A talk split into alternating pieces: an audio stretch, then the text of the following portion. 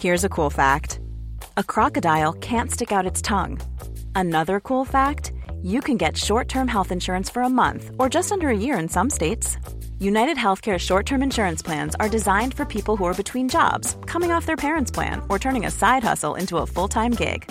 Underwritten by Golden Rule Insurance Company, they offer flexible, budget-friendly coverage with access to a nationwide network of doctors and hospitals. Get more cool facts about United Healthcare short-term plans at UH1.com. I'm Sandra, and I'm just the professional your small business was looking for. But you didn't hire me, because you didn't use LinkedIn Jobs. LinkedIn has professionals you can't find anywhere else, including those who aren't actively looking for a new job, but might be open to the perfect role, like me. In a given month, over 70% of LinkedIn users don't visit other leading job sites. So if you're not looking on LinkedIn, you'll miss out on great candidates, like Sandra. Start hiring professionals like a professional. Post your free job on linkedin.com/people today.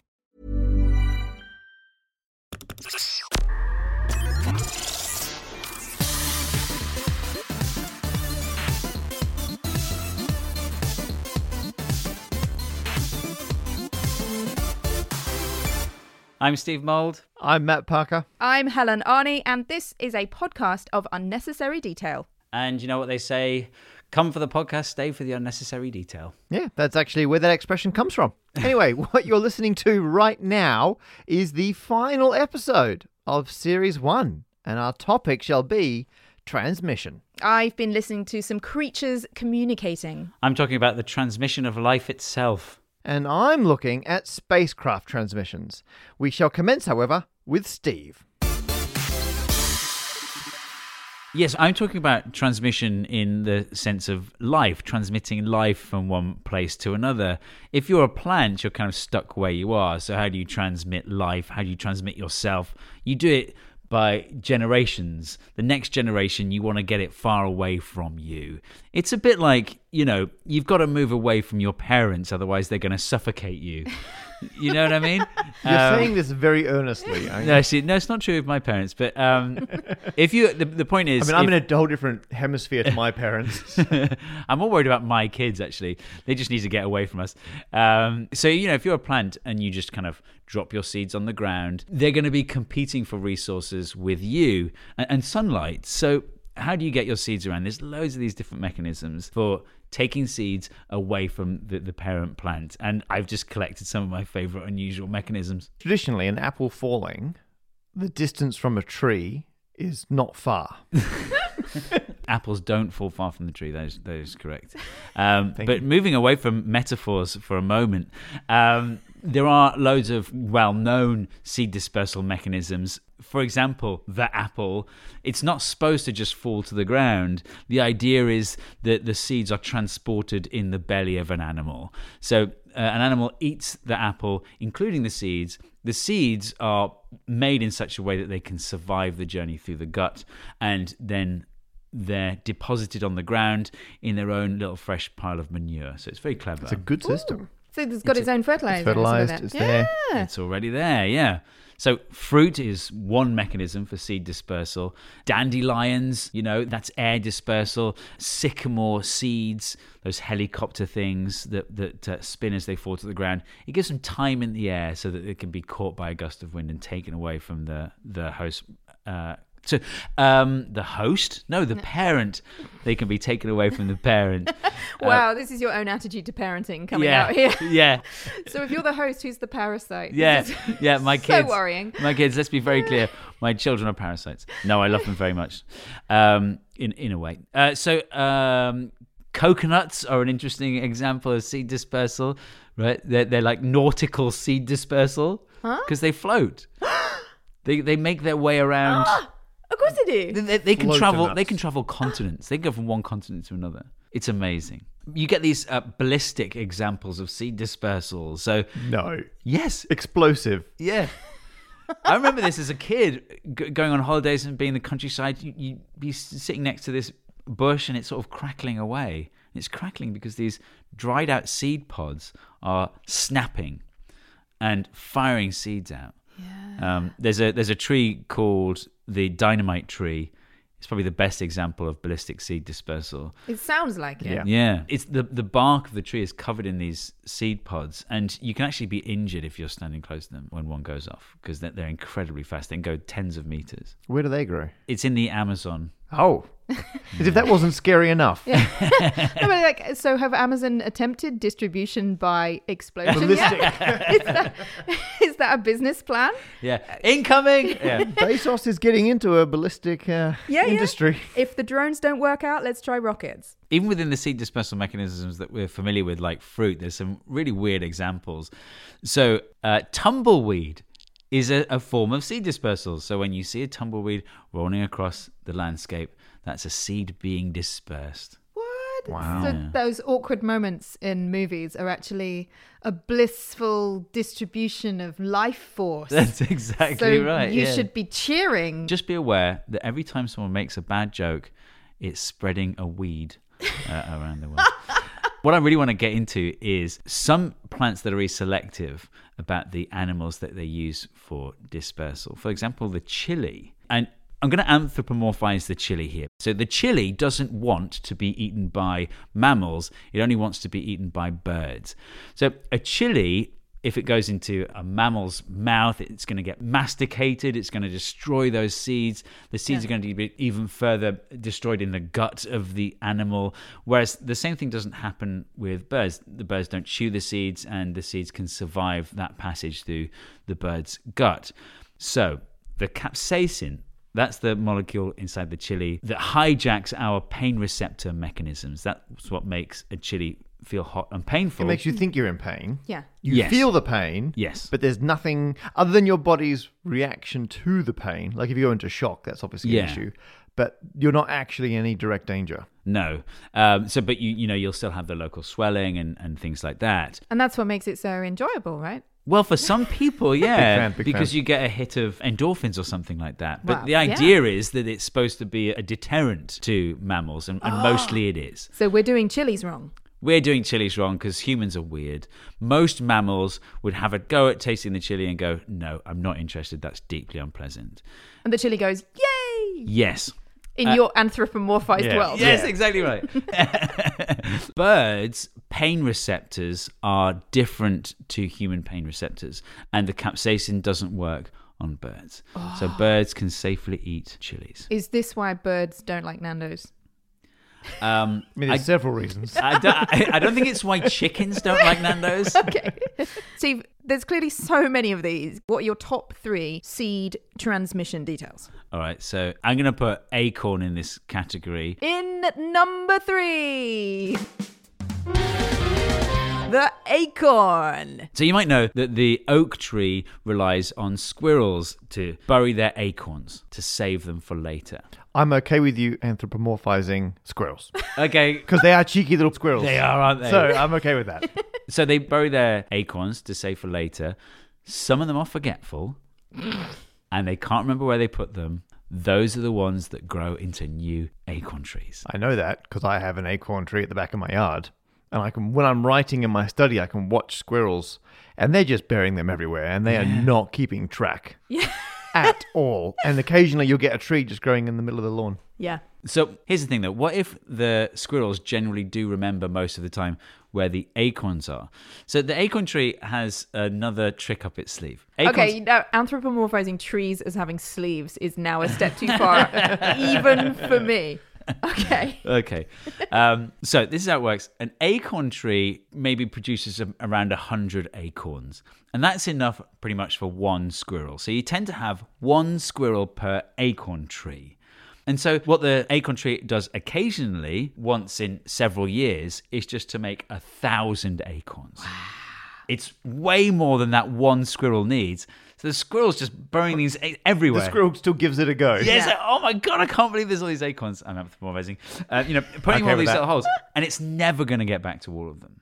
So you're guaranteed on those years that there will be acorns left in the ground. But it couldn't always do that because then just more squirrels would move in. Yeah, if it kept making 1,000 acorns, you just get more squirrels per tree. So it's got to keep the squirrel numbers down. Yeah. And occasionally flood the market. Yeah, so there's two reasons not to make 1,000 acorns every year. One is you just run out of nutrients. Yeah. But the other is you only want one squirrel on your tree. Yeah. You know. So acorns using the forgetfulness of squirrels. That's one. In at number two. Forest fires. Trees that disperse seeds via forest fire. So whenever there's a forest fire, and they do happen naturally, it's not just, you know, man-made mistakes, it clears out this area. You've got all this sunlight available, all these nutrients available. Whoever can get there first with their seeds are going to have a great time. So you have these pine trees, like the lodgepole pine, that keeps the pine cone closed. It's the pine cone that has the seeds inside it. Those pine cones are sealed shut with solid resin. And when there's a forest fire, it melts the resin. The pine cones open up and the seeds drop down. They're the very first pine trees to appear after a forest fire. They're first to market. First to market. So they're designed for post-apocalyptic situations. Yeah. I remember a forest fire came through when I was a kid living in Western Australia, early 90s, from my grandparents' farm. And afterwards we went out there and it was just like black and blank. You could see for kilometres, because we have the metric system in Australia. And we went back out not that long afterwards, and it was amazing how many green things were springing up everywhere. Yeah. And there are quite a few Australian trees and et cetera that only seed if there has been a fire. So the banksia. I'm pretty sure the banksia is one. It's got cones, and there are these really clamped shut, beak-looking things that hold the seeds in. I think in a fire, they then pop open, like you were saying. Yeah, so it's not only pine cones that do this. It's called serotiny, which is actually a general term for seed release that is triggered by some event, but it's generally used specifically for fire as an event. So there's no extra effort to get the seed any distance. It's just timing when it transmits them. Yeah. So these trees don't have an advantage in years that there is no fire.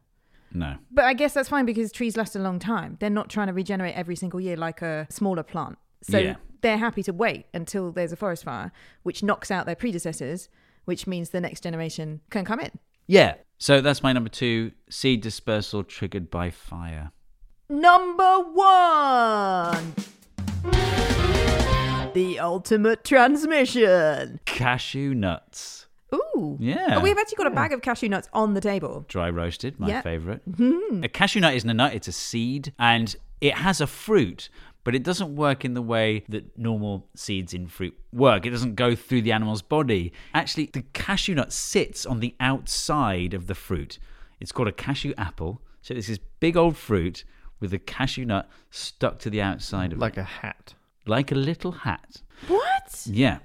The idea is that a fruit bat comes along to eat the apple, but it would take ages to just sit there and eat the apple. It's not going to do that. It's going to take the whole fruit away, including the cashew nut, to eat somewhere else where it's safe. And it then throws away the cashew nut at the end. Because actually the cashew nut, it wouldn't be able to eat because it's got this hard shell. Underneath the hard shell, it's got this noxious chemical.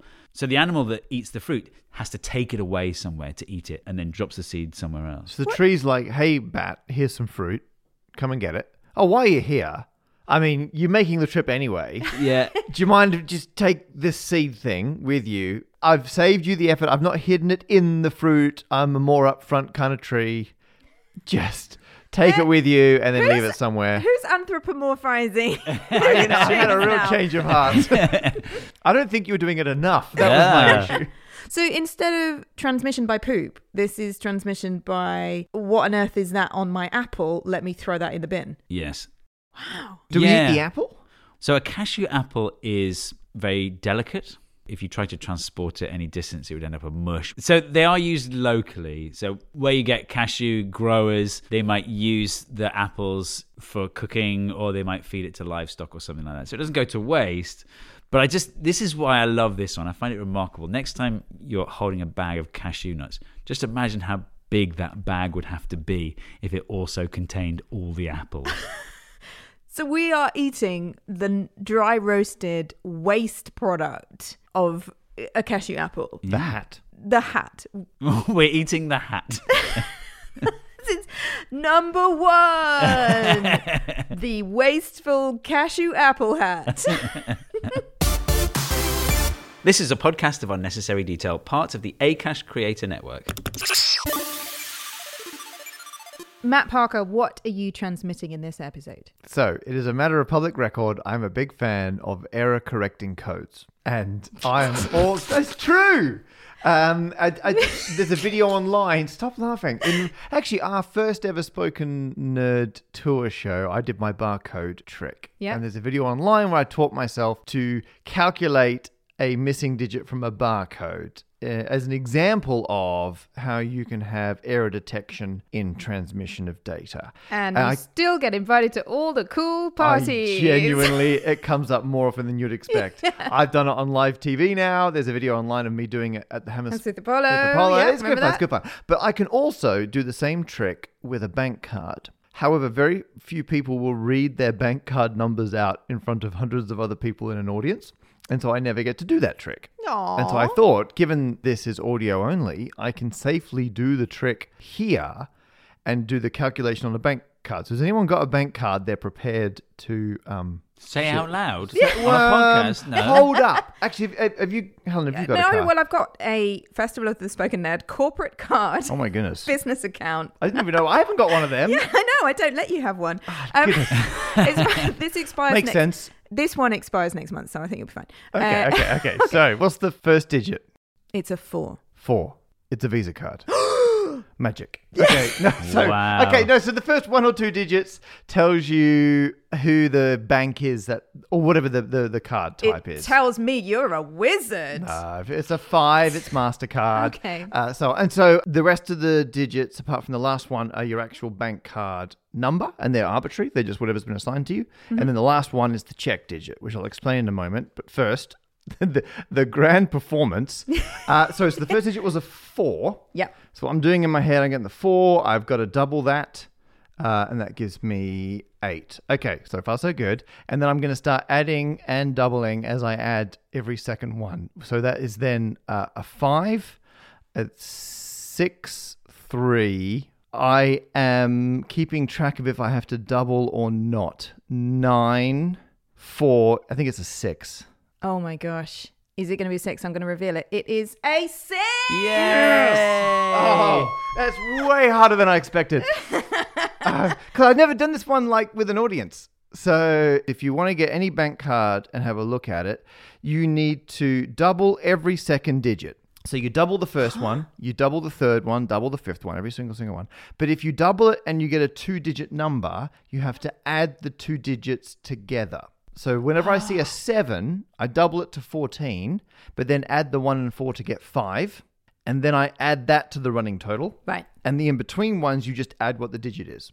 And this was actually invented, not for bank cards at all. This was invented in 1960 by a guy called Lern, who did it for tracking stock in factories.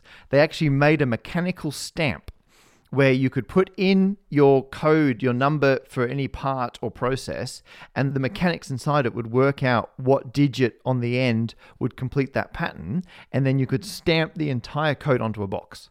You could also enter in a complete code, and it would either stamp like a tick or a cross, depending on if it was a valid value or not. Wow. Because even ignoring the mathematics behind it, because one whole digit is just there to complete this weird pattern, it actually means we only use 1/10 of all possible 16-digit numbers as bank card numbers.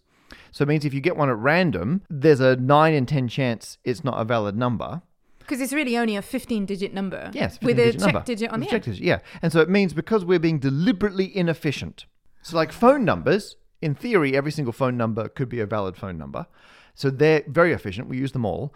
Bank cards, we're deliberately inefficient because then when you're on a website and you type in your bank card number, you know, it instantly says this is wrong. And it does. It's not checked with the bank or anything. It's just done the check to see if it's a valid number. And it knows if it gets one of the 9/10 of numbers that aren't valid, you've entered it wrong. And if it's correct, they go, well, statistically, I mean, you'd have to make more than one mistake to accidentally get a correct different card. So we want to be inefficient, but we want them to be spaced out so you can't accidentally make a mistake and turn it into another valid one. And that's where some more very clever math starts to come in. And so I think this is amazing. The downside to bank cards is that you can't fix the mistake. You can only say if it's a valid bank card or not. So actually, that's not error correction then? No, error detection. Oh. And that's fine if you can then say, oh, sorry, that was wrong. Can you say it again? But if you're transmitting data and there's no second chance, you can't say, whoops, that was wrong. Send it again. You've got to be able to detect and correct the mistake. And that's where error correction comes in. So I was like, well, what's a particularly interesting use of this? And I thought spacecraft. Everyone likes space. We'll do that. And I looked into the Voyager missions. These went past Jupiter and Saturn and eventually out of the solar system. And when they were launched in the 70s, the technology wasn't that great and they had to limit the amount of mass. So you've got two issues. One issue is, as they're doing these flybys, they can't stop. They can't slow down and take a photo of Jupiter and then make sure it's okay and then carry on. They're just going to zip straight past. So they take a photo as they go, but also they haven't got enough memory on board to store that data. They're pretty much getting it and then transmitting it back to Earth. Yeah, it's not like you can go pick up a USB stick off Voyager. Exactly. And it's not like you can even get it transmitted again, right? No. It just takes it and dumps it and sends it back. Whoa, so it didn't even have enough memory to store what it was taking pictures of. It's not even stored locally. So it's a one-time attempt. Later missions like New Horizons, going past Pluto, that would take a whole load of data and then spend forever afterwards gradually sending it back down to Earth. Wow. But with the Voyager missions, it was just capture and send. Is that because data storage is denser now than it was back then? Denser and lighter. Yeah. And the other issue is you're going to get a lot of noise in space. And the way you could fix that is by having a more powerful transmission to make it easier to pick up at Earth. But that means you need a bigger antenna, which is more mass, and you need more power. So you're using up more of your fuel, or you've got more batteries, or and these are things you've got to limit in spacecraft. You want to launch as little mass as possible, and you want to use as little power as possible when it's running. So the pressure was to send the weakest signal possible. But that means you're going to get mistakes. But by using clever math, it doesn't matter that you're going to get errors in the transmission because we can fix them at the other end. And the kind of the crude way of doing that would be something like with seeds, right? Because a tree or whatever just sends out as many seeds as possible because it doesn't know what's going to happen to them. It can't check in on them. It just sends loads. Yeah. And so you could do, if you want to send like a 1 or a 0 in binary code from a spacecraft, you could, instead of just sending 1, you could send 1, 1, 1, 1, like send it 4 times in a row. Because then if we receive it and we get 1101, we're like, oh, well, that should have been 4 ones, but one of them was corrupted. We can fix it. It should have been a 1.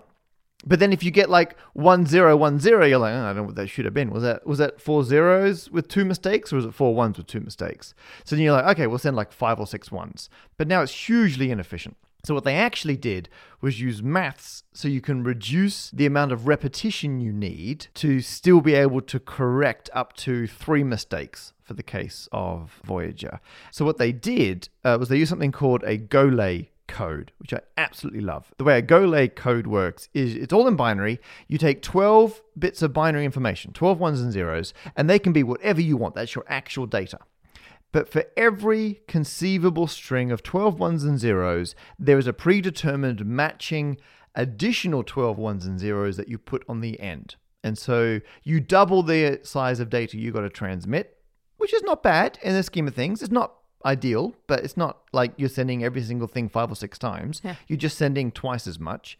And that total string of 24 ones and zeros, when we receive it, we can correct up to 3 mistakes, and you can detect up to 7 mistakes because those extra 12 have been chosen in such a way that every 24-digit string requires a minimum of 8 changes to become any other valid code word string of 24 ones and zeros. Wow. And at this point, the maths behind that is just insane. Wow. It's using group theory for people who are curious. And because you're sending a binary number that's twice as long, there are actually 4,096 12-digit binary strings, but there are over 16 million 24-digit binary strings. So only 1/4,000th of all possible strings of binary that long are valid code words. So they're very sparse. They're spread all out. But all the ones in between, if we get any of those, we know something's gone wrong. And enough of them are close enough to valid ones that we can then correct it. And so I think it's so clever. It's incredibly abstract. Like, when people first developed group theory and higher dimensional geometries, they weren't thinking this will be useful for spacecraft in a few centuries, right? Just ridiculously theoretical mathematics. But because of it, we've got our first ever images. And it's not entirely dissimilar to something like the phonetic alphabet, where instead of just saying A, you say alpha, because it's a longer, more complex word. It's chosen to be distinct from all the other longer, more complex words we use for the rest of the alphabet. Yeah. So if a little bit of the transmission is garbled or lost, you'd get enough to go, oh, that was probably alpha. It sounds a lot different to Bravo and so on. Yeah. So it's a more theoretical version of that. Well, the more difficult one is it Bravo or Delta? Is it B or D? They're so similar. B and D, very similar. Yeah. Bravo, Delta, very different. Yeah. Oh, I get it. One tiny extra point is actually the 23-digit version is the perfect version. And so the original theory showed that if you take this certain group from group theory and you use it to do this and you can generate the vector field, blah, blah, blah, then you have absolute efficiency. Every single possible code word in the space is being used. It's just absolutely perfect. But computers do things in groups of 8. And 23 is one short. And so they just went, you know what? Let's put what's called a parity bit on the end. Because your anthropomorphized computer doesn't like the number 23. Exactly. No, it literally doesn't. No, computer programmers don't like the number 23. Okay. And you can anthropomorphize some computer programmers. No, they're just machines. For the most part. And so by adding on that extra bit on the end, all we do is if the other 23, which are the perfect mathematically precise ones, if there's an odd number of ones, we put an extra one on to make it an even number of ones. If it's already an even number of ones, we leave it as a 0 at the end. And so the 24-digit version is not quite as beautifully perfect, but for all practical purposes, it's amazing. And so that's what the spacecraft were using. Because that bit was going spare in the computer anyway, so you might as well use it. Exactly. It was going to be a blank spot because you were going to assign 3 bytes anyway. And so they're just like, yep, it's fine. Now we have way more complicated codes that do all sorts of error correction, and we use them all the time for digital transmission. But I picked this one because I think the kind of distances we're talking, the Voyager spacecraft are currently the most distant human-made objects away from Earth, and that is the longest transmission we have, and it's done using this Golay code, and it's this amazing bit of mathematics that makes it possible. So that's why I picked this as my transmit example. I think it's old, it's antiquated, but it's still working, and it's the best we've ever done in terms of transmitting over distance.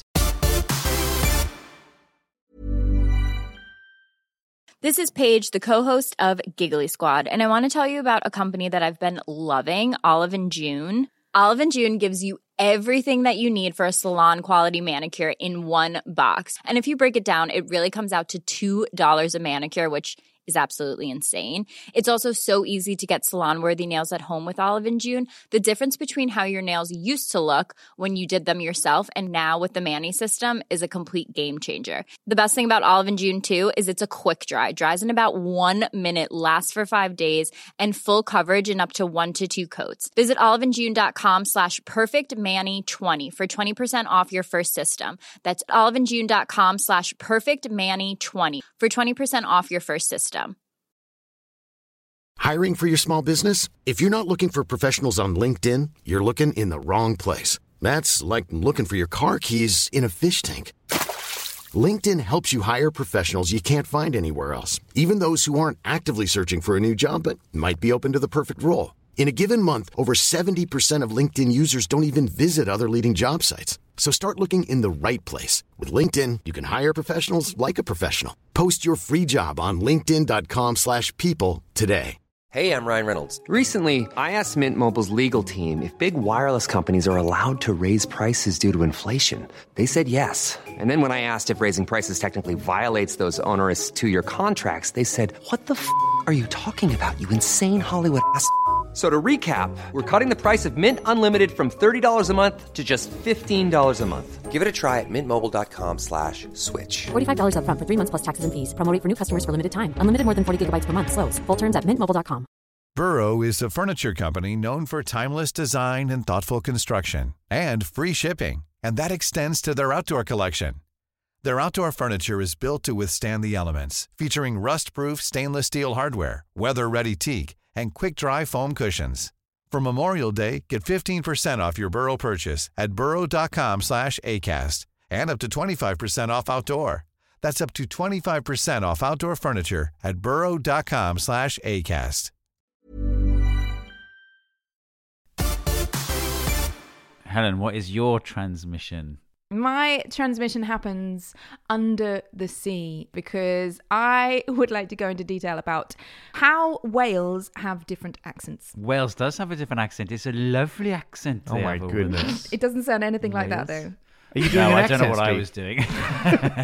Sperm whales. Oh. Who have different dialects depending on where they are in the ocean. And within their social groups, they have different accents, and they can recognise each other as individuals from how they sound. The detail of sperm whales is so interesting because they haven't evolved different accents and dialects depending on their geographical area, which is mostly what's happened with other things. So, for instance, hermit thrushes in the east coast of America sound different from the ones in the west coast of America because this big glacier sprung up in the middle. Two different populations evolved differently on either side, so now they sound different. They no longer want to mate with each other because they don't think they're the same species. That's very small-minded. It's like when someone from London goes to Scotland. Yeah. Their accent is both a signal of their evolution and a driver of their future evolution, right? But that's not what I want to talk about with sperm whales, because the reason sperm whales have different accents and dialects is because they have chosen to. It is part of their cultural map. So whales are some of the only animals outside of humans that have different cultural groups. And it's really interesting because although there's no technical reason why they can't cross over geographically, they tend not to, and they don't share their dialects with each other. They have distinct groups. So sperm whales don't sing, they only click to use echolocation. They'll do a regular click, and that will be what they use to find food and each other and, you know, land masses or whatever. So normal whales sing, sperm whales speak in binary. It's all clicks and zeros. Yeah, oh, that's so good. That's basically it. Have I got an encoding for them? When whales are not busy doing Golay, they have a certain pattern of clicks that they use at certain social and cultural situations. So when they're returning from a deep dive, or when they're just hanging out together being social, they have a certain pattern of clicks that is unique to their group. And it's called a coda. So whenever these sperm whales are clicking in a certain pattern, it's called a coda. And these codas are different. For instance, a Mediterranean sperm whale might go with their clicks. 3 clicks and then 1 click. You'll do a 3-1 click. And a group of sperm whales in the Caribbean might go... It will do 2 clicks and then a set of 3 clicks. Do you mean the same thing? They don't mean the same thing in the sense of, have you seen Jeff's new haircut? Or like, what's for dinner? It's squid again. Hooray. Right. It doesn't mean that. It's more like a group chant, or like playing music together, or like a football chant. Oh, like a bonding. Yes, a bonding thing. We're all in this together. We're on the same team. You've not been to a lot of football games, have you? It's more like these patterns that are very unique to certain geographical groups are them saying, hey, we're hanging out together, everything's fine, you're safe. It's their kind of call sign. And researchers have revisited groups of whales 5-10 years later, and they're using the same coda. They're using the same homecoming call, even though time has passed. So this is something that's unique to their cultural group. That's absolutely bonkers. And does it survive through generations? So like the next ones to be born, they'll use the same coda? Yep, they will. And this incredibly cute thing happens that when baby whales learn to speak, they do it just like humans. They learn to babble first, so they just do anything. They just go blah, blah, blah, blah, blah, or the equivalent, which is... Random clicks. Yeah, they just...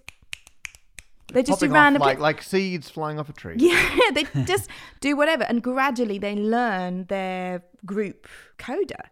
Presumably there's breeding between the groups, otherwise all the groups would be inbred. Do they change accent if they move around? Well, the thing is, whales have a matriarchal society, so it's all run by women. Women whales. Lady whales, yeah. Lady whales, whale women. It's the Princess of Wales. Yeah. So it's all run by women, and they have calves, obviously, that are male and female whales. But when the males reach adolescence, they basically send them off to the Arctic. Oh. They're no longer part of the family group. And is that like when you send off young people to university, yeah. then they very quickly lose their regional accent to blend in? Yeah. I don't know if you've got any experience with this. Oh, I definitely. Oh, really? Yeah. Yeah, that Geordie accent of yours, Steve Mould. I'm now not allowed back in the northeast. Rightfully so. I hear if they phone their parents, they go straight back into the old click accent. You should have kept your accent, Steve. Yeah. It would have made you so much more attractive to Caribbean whale pods. One of the reasons there's been quite a big explosion in understanding of animal dialects is we've been able to analyse all of this data much more easily using artificial intelligence and citizen science. So suddenly, all this data that's been collected over decades can be analysed in a way that produces meaningful results. There's another study to do with pilot whales and killer whales, which are actually species of dolphin. So that's a completely unnecessary detail. Nope. And scientists have been collecting all this data. They've got 16,000 recordings of these really complex singing calls. And they've been trying to understand what they mean. And the best way that they've found to do it is to use citizen science, right? Which is a project on the Zooniverse website, which if you like getting involved in science, you should go and look up right now. They put some whale song on this website. People listen to the whale song, which is very relaxing. And then if you haven't fallen asleep halfway through, you then compare it to other whale song and you mark whether the whale song you first heard is similar to any of these other whale songs that they're playing you. So you basically get to sit and listen to whale song and tick some boxes for science. And this was the site that started with people looking at like pictures of galaxies. So it's better than computers. Humans can look at it and go, that one's a bit like this one, that one's different. Exactly. There are some things that humans are better at than computers. And one of them is identifying whether a galaxy is clockwise or anti-clockwise and whether a whale song is matching the one you just heard or very different from. But what this has done, they had 150,000 matches from 10,000 volunteers, which either means that 10,000 people listened to 15 whale songs each, or about 9,000 people listened to one whale song each and went, this isn't for me. And all the rest just really got involved. Really, which I imagine would be me, really, really got into it. And so they did all of this data matching. And at that point, you can use it to train artificial intelligence models. That's your training data for machine learning. Yeah, because then you've got something for your artificial intelligence model to actually learn from. Yeah. They have found some kind of common language that has different dialects across these world groups, which is fascinating and amazing, and wouldn't have been possible without citizen science and artificial intelligence and all of this research. We should enjoy this website while we can. Yeah. It's not going to be long, is it, before actually the computer is better at all the things. Well, sadly, Whale FM, as this... Whale FM. Is that what it's called? Yeah, as this project was called. Whale FM is now finished, so you can no longer contribute to this project. But do not worry, because Zooniverse has recently launched Manatee Chat. Oh. Yep. Manatee Chat. It sounds like a dating app. It does. Or manatees. Well, it kind of is. So manatees, sea cows, have really complex calls and no one's really looked into them. So they want people to identify which calls match up. And some of them are going to be mating calls. Yeah. So they're going to find it out and then they're going to feed it into deep learning models. And then they can use that data to analyze recordings and also do live data analysis. So they can actually translate manatees in real time. And to help manatees find love? Yeah, they could help manatees find love. Or at the very least, they can stop manatees being hit by boats. Oh. Yeah. Yeah. BBC Cow Radio. It's the best I can do at short notice. It's which means it was still really poor. Well, there you go. That's it. We've made it to the end of Series 1, or as we like to call it, our FIRST transmission. Thanks for listening. As always, there are show notes at festivalofthespokennerd.com/podcast. Steve has found some pictures of the truly bizarre cashew apple, if you want to see that. And I've found some audio of sperm whale coders. And there's links to Zooniverse, Citizen Science Project, Whale FM, and obviously... Manatee Chat. Manatee Chat. Whereas I have found an old video of me doing the barcode trick at the Hammersmith Apollo in front of approximately 3.5 kilo people. We've also got more about Golay codes, including the generator matrix for the binary extended version of the Golay code that we tried to describe. It was by someone online who goes by Life of Riley. That's right. We would love you to spread the nerd about these podcasts however you can. The more people who listen, the more of these we can make, and we will. If you want to get in touch, we're on all the social media, and podcast@festivalofthespokennerd.com is our email. We make other stuff together as well as Festival of the Spoken Nerd, for example, recordings of 3 big spangly live science comedy specials that are downloadable in glorious HD for just £5 each. Go to festivalofthespokennerd.com/shop for those. You can go to all the usual places. It's available on iTunes, Amazon, Google Play, stuff like that. You can also get all our books. You can get Podcasts of Unnecessary Detail t-shirts from the same place as well. And you also get Helen's songs, like the one you're about to hear at the end of this podcast. Yes, I have created a new special version of one of my songs for this podcast. It's my song about the Philae lander, right? Does everyone remember this from a few years ago? This tiny box of electronics that basically landed on a comet. Well, the one that tried to land on a comet. Yeah. It bounced a few times, didn't it? Yeah, it crashed on a comet. Everyone got very excited and treated it like it was actually alive because it was such a beautiful story. I wrote this song for the BBC radio show More or Less, and it's essentially about transmitting data, right? But doing it using technology from a decade before it tried to transmit that data, right? Because the journey took so long. It's like trying to do science through a series of text messages on an old Nokia phone. So if you want to hear that in a new version, it's after the credits. Just keep listening and it's all there. Although, quick question, Helen. First of all, transmission. Good link. However, didn't we discuss 67p actually like in a previous episode? Yeah, we did. But I've been sort of busy because I've spent the last 9 months growing a baby. So I didn't finish the recording in time for the Interstellar podcast, so you got it on this one. You prioritise the baby. Yeah, excuses. Yeah. But actually, it also means that it'll be a while before we're back with another series because we have to train up Helen's new baby in podcast production techniques. But we're working on some bonus episodes to feed your appetite for unnecessary detail in the meantime. So stay subscribed and we'll catch up soon. Thanks again for listening and goodbye. Bye-bye. A podcast of Unnecessary Detail is made by Festival of the Spoken Nerd. That's Helen Arney, Steve Mould, and this guy, Matt Parker. The music you're listening to is by Howard Carter. It's pretty good. Our design is by Adam Robinson, and the producer who produces this production is John Harvey. Thanks to you for listening. You left Earth 16 years ago in search of distant comet. Then 2014's headline news was that you landed on it. We knew that there was something wrong when we saw your battery. Thank Newton, you weren't running Apple's iTechnology. So now I sing a lullaby and I dedicate to thee the bravest little fridge-sized probe in all the galaxy.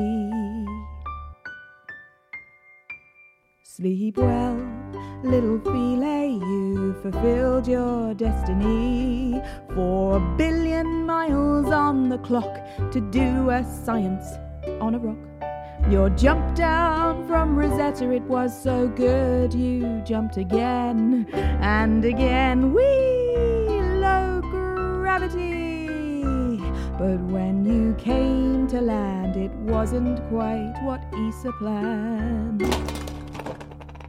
So you deployed the best technology from 2004, but that didn't stop you getting all the data you went for. The newsrooms of the BBC resounded with the echo of presenters wrestling with these words: chir-chim, chiri-chum, chim-chir-chim, chim-chirny, chim-chimini, garininica, mento. films. Nailed it. We watched with rising horror as your batteries ran cold. Your solar panels, it turns out, don't work so well down a hole. Now the only true space cowboys are Jamiroquai and you, and maybe Bruce Willis too. Like a miracle, you woke up when the sun came into view. So you used the last of your battery life to send a tweet. Which of us wouldn't? So sleep well, my little Philae, you fulfilled your destiny. You rocked that rock and that's how you roll. On Comet 67.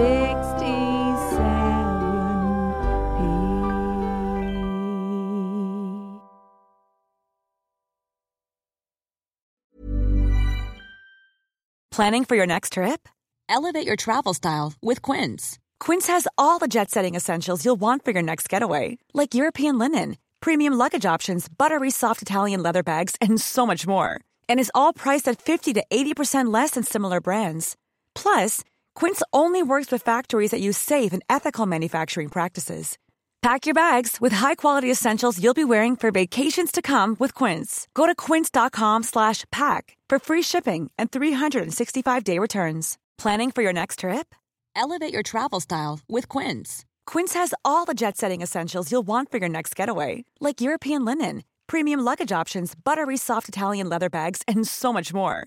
And is all priced at 50 to 80% less than similar brands. Plus, Quince only works with factories that use safe and ethical manufacturing practices. Pack your bags with high-quality essentials you'll be wearing for vacations to come with Quince. Go to quince.com/pack for free shipping and 365-day returns.